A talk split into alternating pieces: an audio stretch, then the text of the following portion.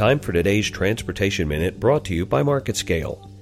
The free market pricing model for the airline industry in North America may allow for fluctuations in consumer costs, but recent changes in Chinese regulations could start affecting domestic travel in that country for the first time. In a recent joint statement by the Civil Aviation Administration of China and the National Development and Reform Commission, the state-regulated airfare price caps on domestic travel have been removed. This resulted in an immediate increase in stock price for the largest carrier in Asia by passenger volume, China Southern Airlines Company. Both state-owned airlines, Air China Limited and China Eastern Airlines Company, saw their stock prices increase by as much as 10% as well. China has been moving towards more liberal business measures in recent years by removing price caps on certain domestic routes, especially those competing directly with high-speed train service. The CAAC's announcement comes almost a full 2 years ahead of their previously announced pricing pledge. I'm Sean Heath, and this has been your Transportation Minute.